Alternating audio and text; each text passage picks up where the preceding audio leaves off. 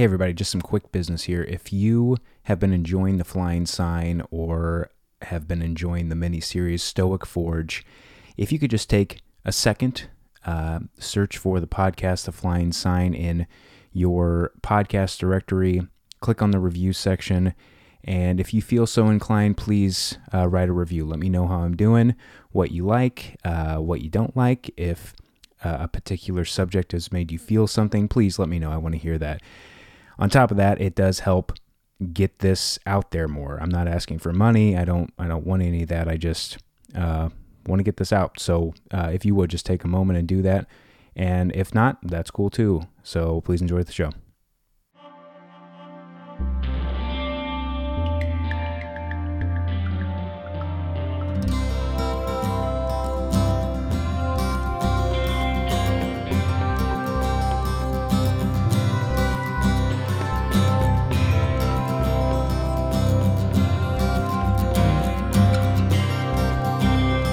Flying Sign with Joe Clady, this is Stoic Forge. That was the real first night in the van. Uh, the night before was in the campground, and, and this was what what I had expected to to um, experience from here on out. Uh, sleeping in a public place, um, and and just hoping nothing happens. Somehow that's beat out of us to uh, feel safe in that in that context of of a being uh, vulnerable as we sleep in an area that isn't um, protected in some way, whether you feel protected by four walls or you feel protected just because you pay for a spot. Um, so, but I was I was scared and uh, laying awake um, most of the night due to um, excitement from the night before playing in that bar and and and um, the money that I had earned from those six strings uh, was exciting, but there was just that eerie sense of of you know the the uh, lampposts and and the traffic and um, and even the silence once that crept in uh, once it got really late but the sun eventually woke me up, accompanied by um, semi trucks passing by and, and people walking and just, just you know day to day traffic in a uh, touristy town in the middle of August. Um, so, but but it was it was exciting. Uh, but at this point now, it was time to explore. It was a new day and another day in Hannibal, and uh, I didn't know what to do. Um, right around the corner was or still is this coffee shop known as the Java Jive, and they uh, their little tagline is um, like the first coffee shop west of the Mississippi or best coffee shop west of the Mississippi, something to that extent, because you can literally throw a stone uh, into the river from their front door. And I went inside there and was terrified. Uh, but first got a cup of coffee and then asked if I could play out front and just just as politely as I could. And to my surprise, um, they just shrugged and was like, "Yeah, sure, we don't give a shit." Um, which I, I don't know you. To, whenever you see a, a busker, which is the the correct term for someone that's uh, panhandling or at least performing uh, uh, some sort of um, craft, for money on the a street performer is a, a another you know term for a busker. Eh, most of the time, you wouldn't want that at a business, um, and I don't know if it was just my boyish face that was felt fine to let me play, and you know my my old crew cut that I had, and um, but they did, and so I went back to the van. Uh, needed to put a sign together. I, I couldn't just sit there with my guitar case open. I could, but that's not as uh, uh, street charming. You know, it loses some of its street charm at that point. So, grabbed out of a dumpster where the van was parked next to uh, a pretty decent sized piece of cardboard and wrote on it. Uh, I guess this needs some explaining. So I wrote my name on there, uh, but not my real name. I, in my head, wanted to have a uh, an alias. In the case of um, you know people not looking me up on Facebook or contacting family or, or whatever, so I went by the the name Joe Calico. Um, in hindsight, it sounds super fake, but um, that's what I used. So just wrote traveling. Uh, Hi, my name's Joe Calico, uh, in need of uh, change, food, or company. And yeah, from Indiana, m- making my way west. A little wordy for for a small piece of cardboard, but you know, again, trying to go for the charm look rather than the the desperate look. So I got that together, and on the back of that, scribbled um, a little set list of songs that I could crank through, whether they're original or, or covers. Most of the covers that I played the night before at Rumor Has It. And um, so I plopped down with um, half a bag of pistachios and and start start doing this thing. And a couple people come up, and I get a dollar here, some you know fifty cents here, and it's it's all right. You know, it's it's lunch at that point. You know, by by by noon, I probably had ten bucks. Um, so again, that that helped fuel the uh, the relief um, that this could be semi lucrative, um, at least to get by. But it did attract some attention, some good attention. Uh, some local kids, uh, a little older than me, came and sat down. One one guy, his name he went by Goose kind of kind of crusty looking guy. Uh, really nice, just real real quiet and really socially awkward. But um, I, he was attracted to my situation, and just we got to talking, and she, you know, like some socially awkward people do. The the first go to is just to put your put their phone in your face to show pictures of whatever, and most of them were planking, which was big at the time, and so that was just, you know, you gotta, oh, cool, yeah. Um, but, you know, he was a nice guy, so he kept me company until this girl named Hillary came and sat down, who was gorgeous. She was um, very pretty from a school down the road, but god damn it, she would not shut up to where I could, I just wasn't able to play without having to almost literally say, hey, I gotta do this thing. You know, this isn't for fun.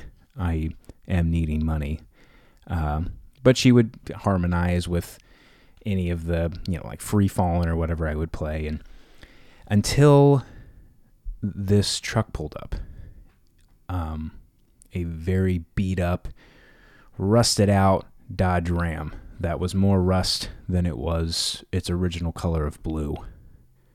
Um, but they seemed to know who this woman was immediately before she even got out of her car and screaming, Renee, Renee. And she got out and, you know, she's laughing and gives them hugs. And uh, they clearly, obviously, know each other. And they introduced me to her. And I can kind of tell she um, does a, you know, kind of stops smiling for a second and does a quick glance up and down, just kind of size me up uh, and says, Hey, do you need work? And just just very just very matter of fact, like you know, you need work. And without really even thinking about it, I said yes. She's like, "Well, hop in." And I was like, "Well, what about my my guitar?" She's like, "Throw it in the bed." And so I hopped in this stranger's truck, uh, sat next to her dog Freddie, who was a playful little puppy, uh, who seemed to love me immediately. And we headed to her house. And over the the five minute drive up the hill from the river into more of the residential part of Hannibal, uh, she tells me who she is. Uh, next to the Java Jive, that coffee shop I mentioned earlier where I was playing, uh, connected to it is the art gallery of Hannibal. And she was the manager, curator, contributor. Kind of, kind of did the whole show there and she was getting ready to move back home to Tacoma, Washington. and she needed help getting her self ready, her place ready, her art ready, and I was I was that guy. And so we went up the hill to her house, beautiful bungalow. Um, and she kind of showed me around everything that she was going to need done in the next unforeseen amount of time. Uh, and it was a lot. Uh, like I said, she was a contributor, meaning she was also an artist herself. And for those of you who are artists or know artists, um, art supplies um, becomes one of those things that end up getting hoarded. Uh, you uh, just stacks and stacks of of uh, material everywhere. Uh, whether it's old art that she'd done or uh, half started projects or half finished projects uh, that needed to be finished and just stuff everywhere. And she needed to pack it up. So, um, part of the deal was once we got to talking about compensation, um, I told her, you know, my van is down just around the corner from from the gallery in Java Jive. And she's like, "Well, how about this? You know, we'll, you know, I'll pay you, uh, but some of your pay will be uh, room and board." And she's like, "I'll feed you, and you can, you know, sleep in one of the beds here, um, but you know, you're you're gonna work for me." And I was uneasy about it, obviously, because it's it's that stranger danger thing. You know, I don't know this woman, and again, she's just you know she she's just a an um, you know middle age uh, older woman that like you know she she she couldn't hurt me. Uh, I mean, she could with a weapon, I guess, but the the thought of it, we're just programmed and, and conditioned and taught not to do such a thing. But um, fuck it, why not? This this opportunity is clearly presenting itself for some purpose, um, and she seems sweet enough, at least you know um, uh, initially. So, so we shook hands, and that was that. So then I went down uh, to get the van. Had to walk down the hill. Um, left the guitar there, and uh, I went to rumor has it for dinner. And Sonia, the bartender from the night before, who let me play and offered me food, didn't charge me for dinner. Just brought out her left or the leftovers uh, from the night before that they had grilled. It wasn't the bar food. It was you know a nice chicken breast and corn on the cob and and fried potatoes from her house. And I just I thought that was so sweet and like I had fallen into this this community of support uh, just after playing there for one night, and it's not like I was bringing in business for him or anything like that, but it um, it was nice. It was it was a nice uh, um, touch of home, I guess. Uh, the, this semi motherly figure to provide this dirty guitar playing traveler uh, a home cooked meal. So then I went back to Renee's and she was painting just casually in her in her front room. And so I'm not really knowing what to do if I should start working or if I should just go to bed or journal or, or, or whatever I needed to do. And she just, you know, just looked up and smiled and said, Hey, are you bored? And then asked if I wanted to paint with her. And I said, Sure, you know, why not? Uh, so I sat down and she was doing watercolor, which was her medium of choice. She was um, very talented with watercolors. And again, for those of you who are familiar, watercolor is a tough medium to make it look like anything more than a fourth grader did it. Um, there, there's a lot of skill involved, um, and and that was her her medium of choice, and she was just doing just something casually and just for fun, and caught me. She taught me a, a cool way to drip watercolor um, just around the painting and and just kind of turn it and let it let it roll across the page until it uh, was eventually absorbed uh, after traveling across the page. And and said painting is like a person and how it you know you have your canvas that starts off blank like a baby.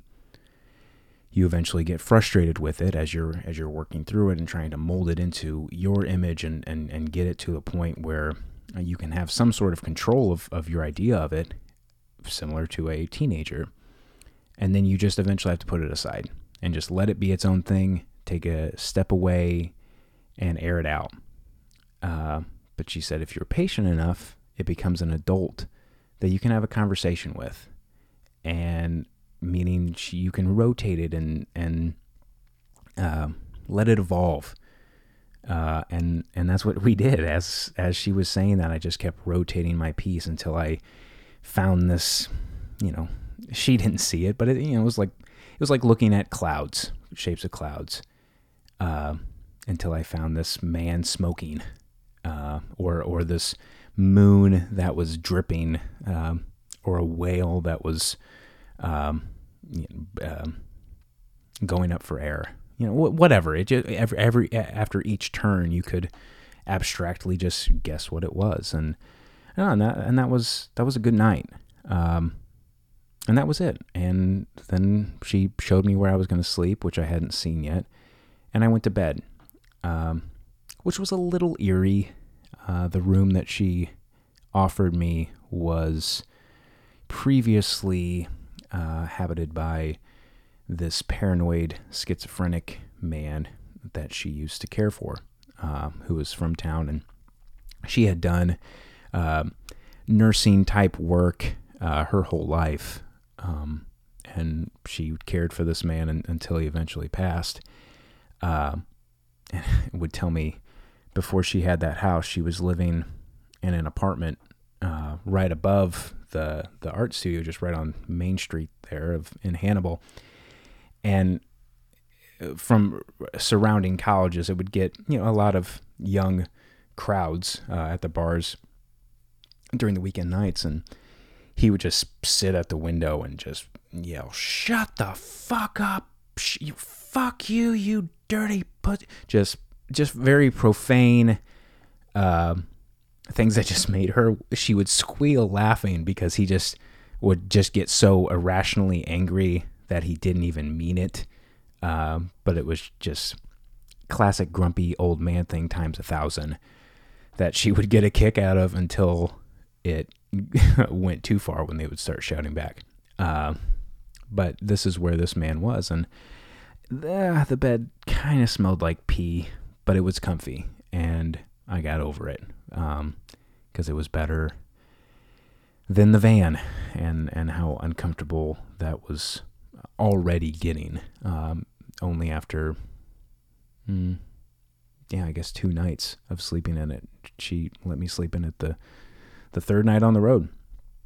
Uh, so then I woke up and and um, she wasn't there. Uh, I rode my bike downhill uh, through town uh, which was it just was such a just such a beautiful bike ride. You just just let it roll, no pedaling, just all the way and with the river in view and all of these places. I, I began to recognize the businesses and the um, uh, the restaurants and just rolled into Java Jive for coffee and then walked right into uh, Renee's gallery where she was and I, I started to notice her laugh more and more and, and how uh, it would just was so real and full of excitement. And and she laughed when I walked in and smiled with this way that it was almost like she was surprised that I was still there. And uh, like I hadn't ditched or you know just or robbed or or whatever she thought maybe I would do but she was genuinely excited to see me for whatever reason. And we got to work. Um, she started to stage things in her gallery, uh, mostly her things. Uh, at the end of this week, she was having a farewell uh, show for all her work at, at you know just just to say goodbye to all her people in the town with her work, and then she would hit the road. So we ended up leaving there and got back to work. Uh, after we started to look for supply, um, just get supplies for what she needed to mat and frame all her pieces, you know, which I knew absolutely nothing about. but I was the grunt, which I can do all day. I don't give tell me what to do. I don't care. I'll carry whatever you need. Just don't make me plan anything. Uh, and she helped with that. But that being said, we both easily got distracted. She immediately um, became Hannibal tour guide and wanted to show me all of this this historic uh, city and, and all the, the the hidden gems inside of it, and took me to this park that overlooked the river. Um, and we just just sat there and talked about um, our lives and our families, and she told me about her daughters and how one of her daughters, her her daughter's pimp, I guess, ran her over, ran Renee over, ran over her leg, and I thought she was kidding. So I'd like, you know, politely and awkwardly smiled, thinking it was a joke, and it it definitely was not. Uh, so I immediately wiped that smile off my face, but just you know, shared shared shared some of the darkness immediately. You know, you have those people that you can do that with, and that it's not. Um, um, some sometimes people have an oversharing problem. I know I'm one of those people. Boundaries are are often forgotten or ignored. Uh, but with other people that are often that or that off or that also have those boundary issues, it's it's comforting to just go back and forth uh, with the shit um, that that you can at least relate to a person about. And with her, it was it was easy to do and comforting to do, especially knowing that I was going to be staying at this woman's house for a, a, a decent amount of time. Uh, so then we got back into town, and she introduced me to this man named L.A., and he was wearing this um, kind of colonial garb, uh, very you know old timey Western stuff. He was commissioned by the city to play a certain amount of time just on Main Street, banjo and guitar, and just kind of add to the the Mark Twain, Tom Sawyer vibe of this town um, and and everything that went with that. Introduced me to him, and um, he saw my guitar that I that I had, and, and was beginning to just keep with me because it was it was a tool at this point. It wasn't a uh, a thing to just get out and and play casually. It was oh, this could be a spot where I could put the sign up, open the case, and see what I get. So I had the guitar, and we start to play.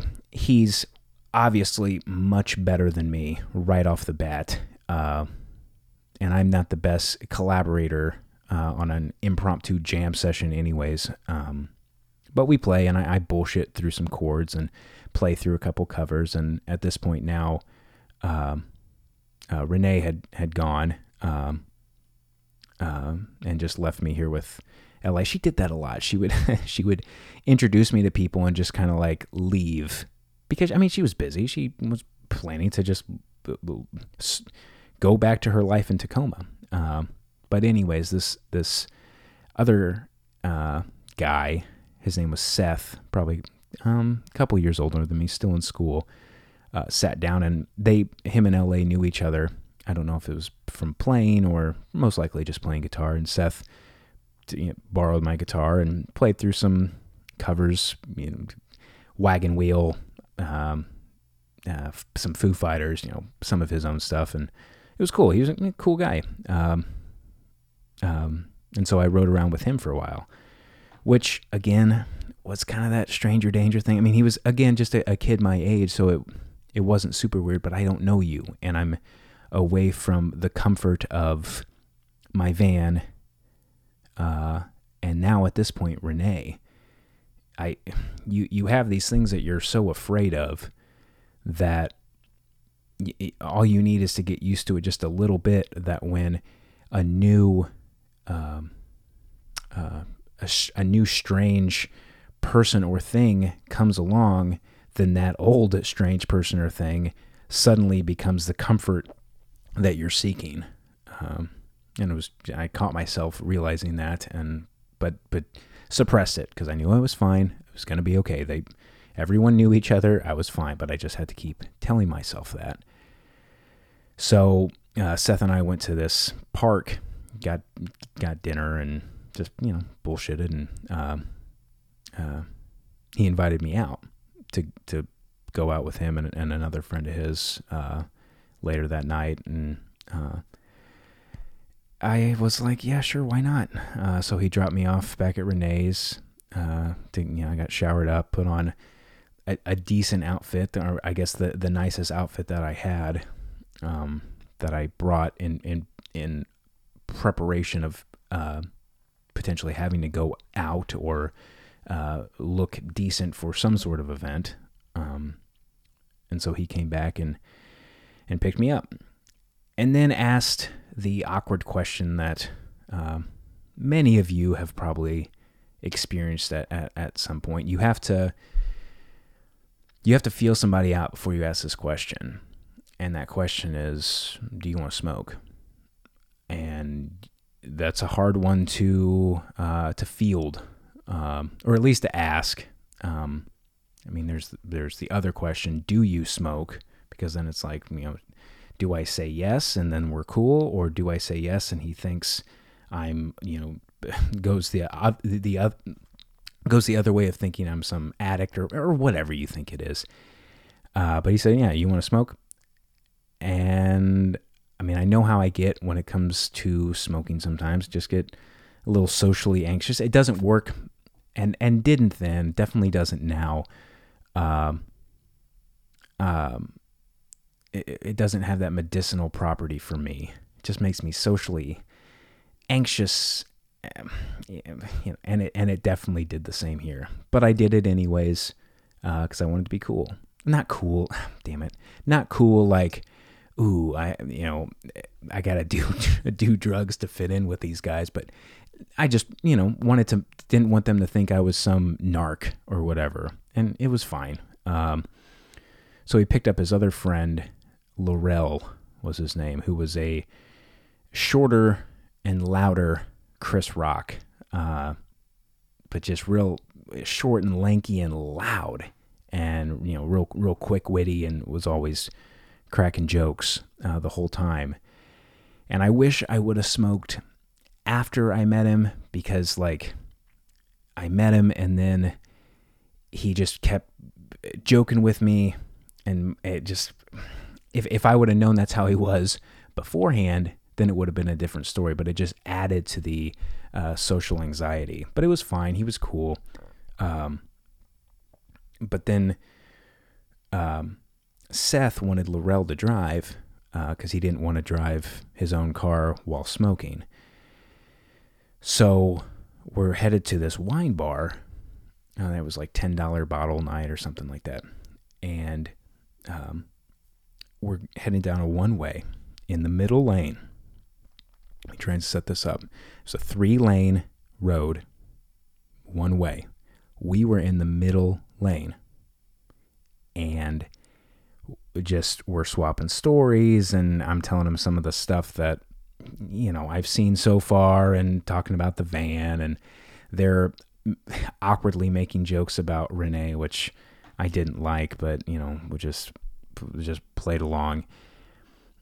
And Laurel turns left from the middle lane, and I'm sitting in the passenger seat.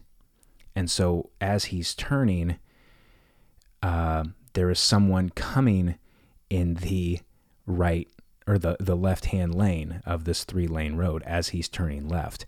And as he's turning left, we are about to get smoked and I see it and I'm just like, dude, dude, dude, dude, dude. And before I can even say it, we get smashed from the uh, from the other car blasting into the bumper of the of like the very far corner of the bumper to where if we would have been any what would that have been any later I mean Laurel driving could have been really fucked up.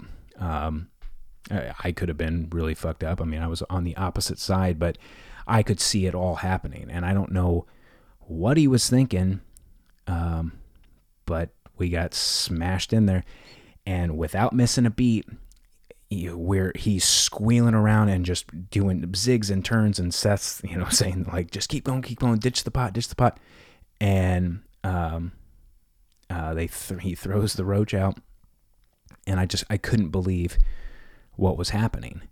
Uh, and but eventually we get away, and the other car I think probably felt like it was their fault somehow because they I mean, the last thing we saw of them they were squealing in the opposite direction. So maybe they didn't have insurance. I don't know, but it it ended up working out for everybody because no police were called. Uh, uh, no one got hurt. I was emotionally rattled, but I felt fine, I guess, for the night.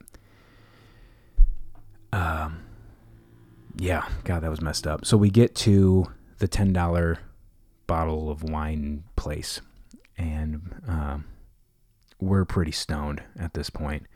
Uh, but I'm feeling good at the like the, the guys are getting loose and fun.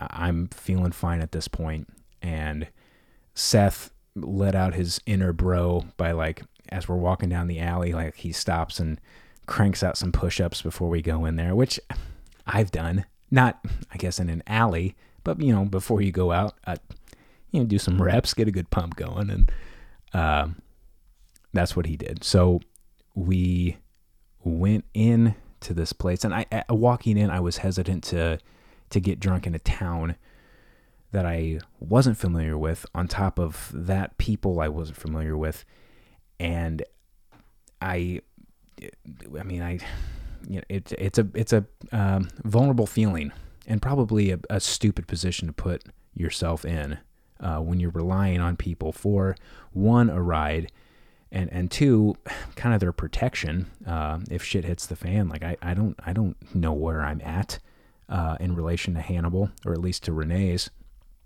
Um, but then I ended up finding out that those, as we're sitting there, and I, I don't know why they let me drink because again I'm only 20, uh, but they I play the the usual. Oh, I don't have my ID and I they just let me drink anyways, which just doesn't happen, especially anymore. I I don't know, but they they let me drink, so we're getting hammered, uh, and as we're getting more and more drunk, I find out how weird these guys are, and like Seth sitting in his chair, you know, just really high and really drunk, and just sitting there like Mr. Burns from The Simpsons with his, his fingertips touching and his you know, kind of long face, like kind of brought in, just smirking. And yeah, he's clearly in a good place buzz wise, but it's, I don't know, it's just kind of freaking me out. Uh, and Laurel just was getting super sloppy to where it was embarrassing me.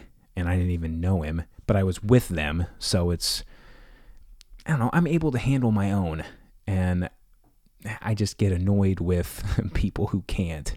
Uh, but you know that's just, how it is. Um, so we went to this next bar down the street, and that's when it got kind of weird.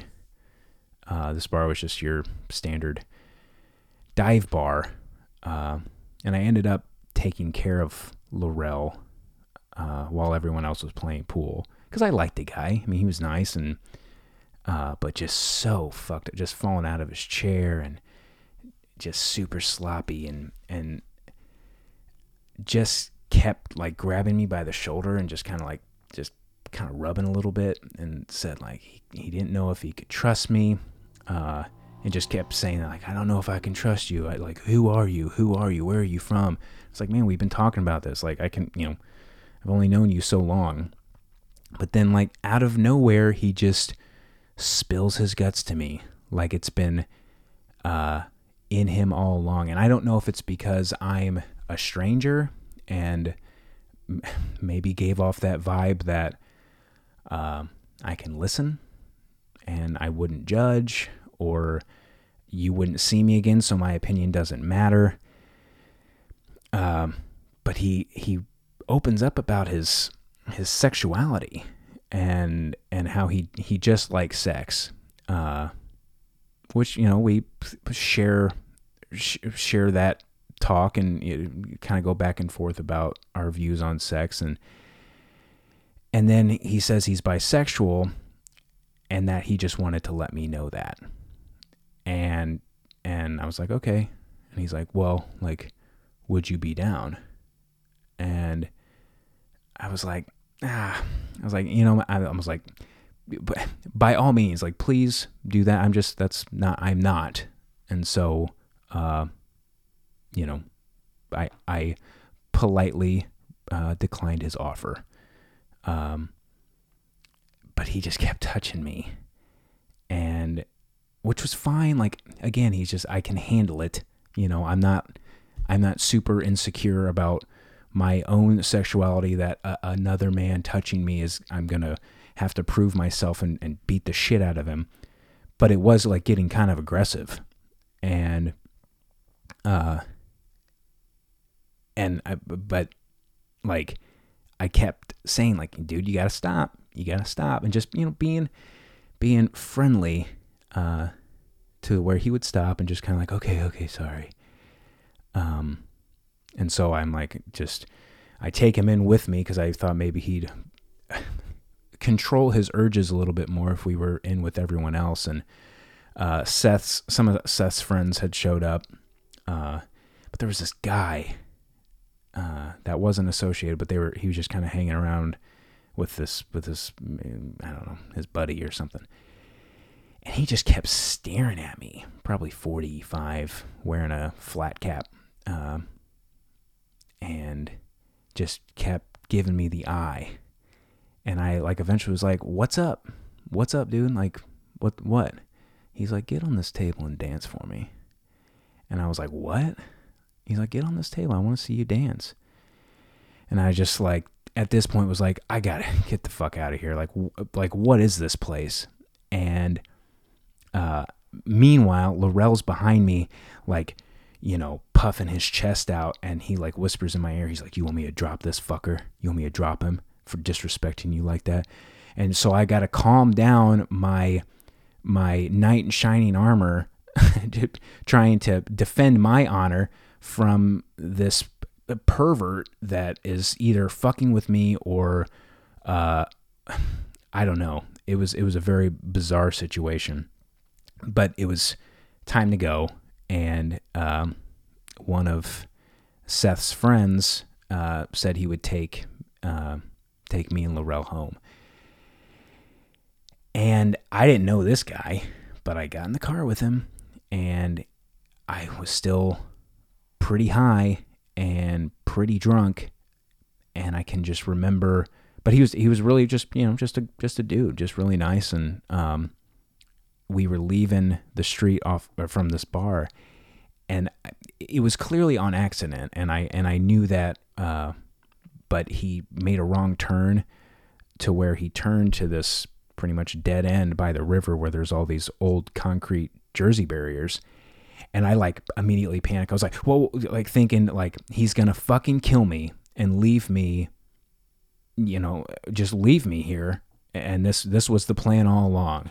You know, you get to that point if if you've dealt with the beast, like your head goes there, whether you psych yourself out that you need to go to the hospital or you think all along everyone is uh, involved in this elaborate plot to eventually kill you um, and I I got there, and he like looked at me. He's like, "Dude, no, I'm sorry. You know, we're good. We're good." And I think he was aware. Um, but I was I again super vulnerable moment being uh, again with another person I didn't know, and um, meanwhile Laurel's in the back seat, drunk as shit, rolling around, but kept. I was sitting in the passenger seat just rubbing like my neck and pinching like my trap and my shoulder. And I just like had to keep taking his hand and throwing it off. And he just kept doing it. And I don't think those other guys knew about his situation.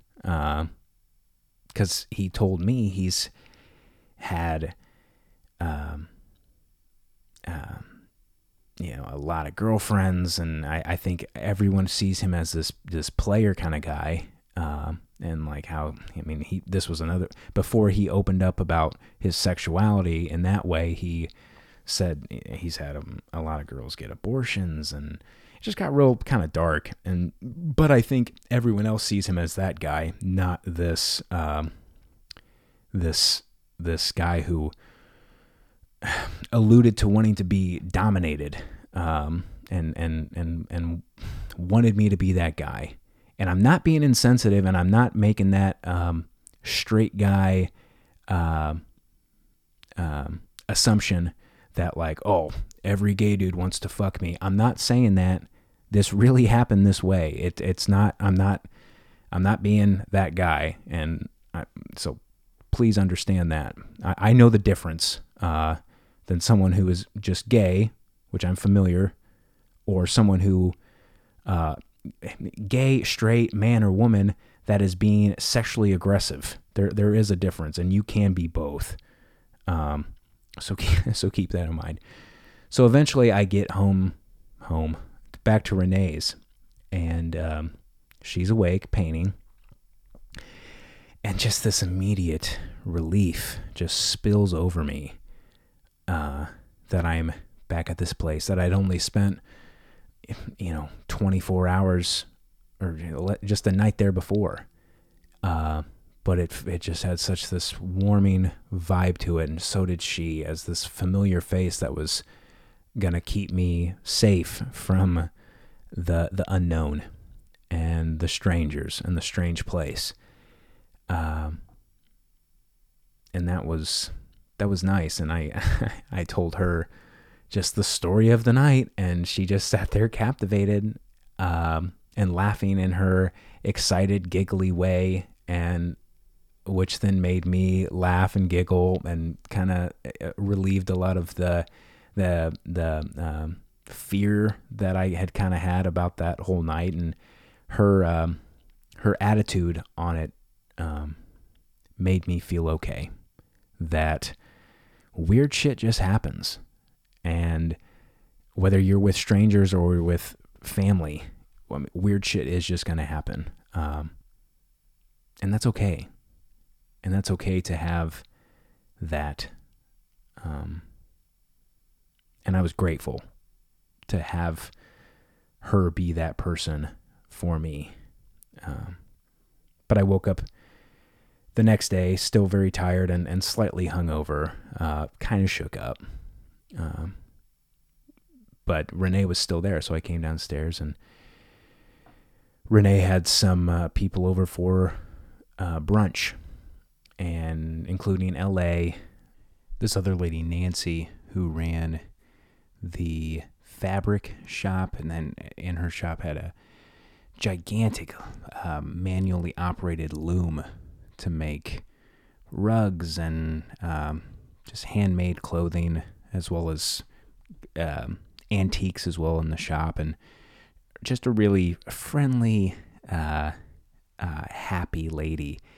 And so Renee, L.A., and Nancy were sitting at Renee's breakfast table, and it, I, I could feel that they were these creative elites, uh, just waxing about the the universe and, and and and life and laughing about it. And I was honored to sit with them. Uh, quickly realizing that Renee was the kind of queen bee of this town. She knew everyone, um, which I'll get into later. But but but these people came to her, and and it was nice to to be included in that. So later on that day, uh, it was a big event for Hannibal.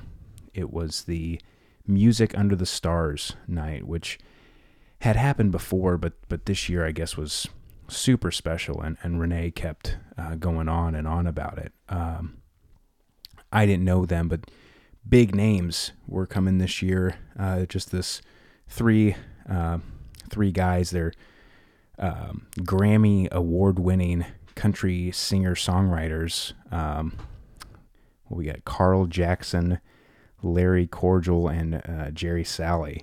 I think Jerry Salley writes a lot of the music for uh, Reba.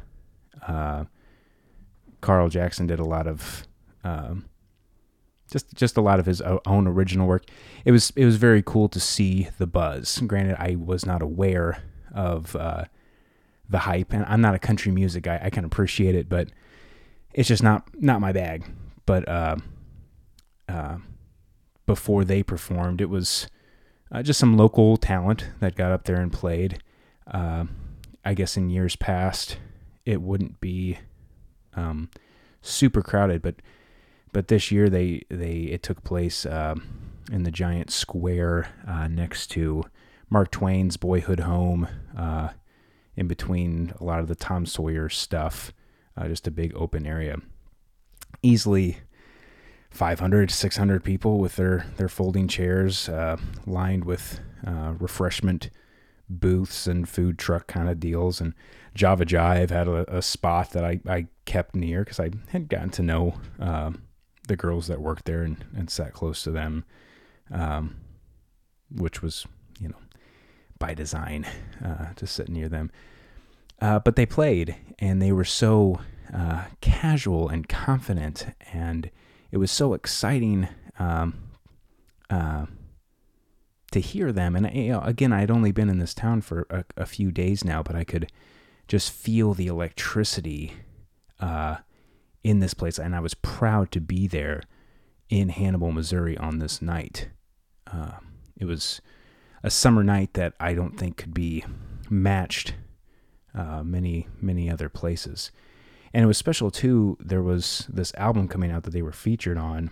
It was called Mark Mark Twain Words and Music, and it was to uh, benefit the Mark Twain uh, Museum there in town. Uh, but it features uh, uh, Brad Paisley, Jimmy Buffett, Vince Gill. I think Sheryl Crow's even on it. Clint Eastwood speaks on it. I think reads some excerpts uh, from Mark Twain. So it, I mean, it's a big deal. And Carl Jackson is on there. I'm I'm assuming um, the other guys are as well. But it's a big deal, and they were uh, playing some some tunes from that that um, they they wrote, uh, I guess, the music for, and then um, put put some of Mark Twain's um, works to a melody, and and and compiled this together. So they played some of those, and it was exciting, and I and I uh, could could feel the love in this town for these artists, uh, and it resonated just just like their harmonies did. Um, so that night I went back to Renee's and got out my own guitar, uh, feeling inspired uh, by the music that I heard, and sat on the front porch of her bungalow just thinking that this is pretty cool. Uh, that I'm accepted into the community. And um, I already have some friends in a place where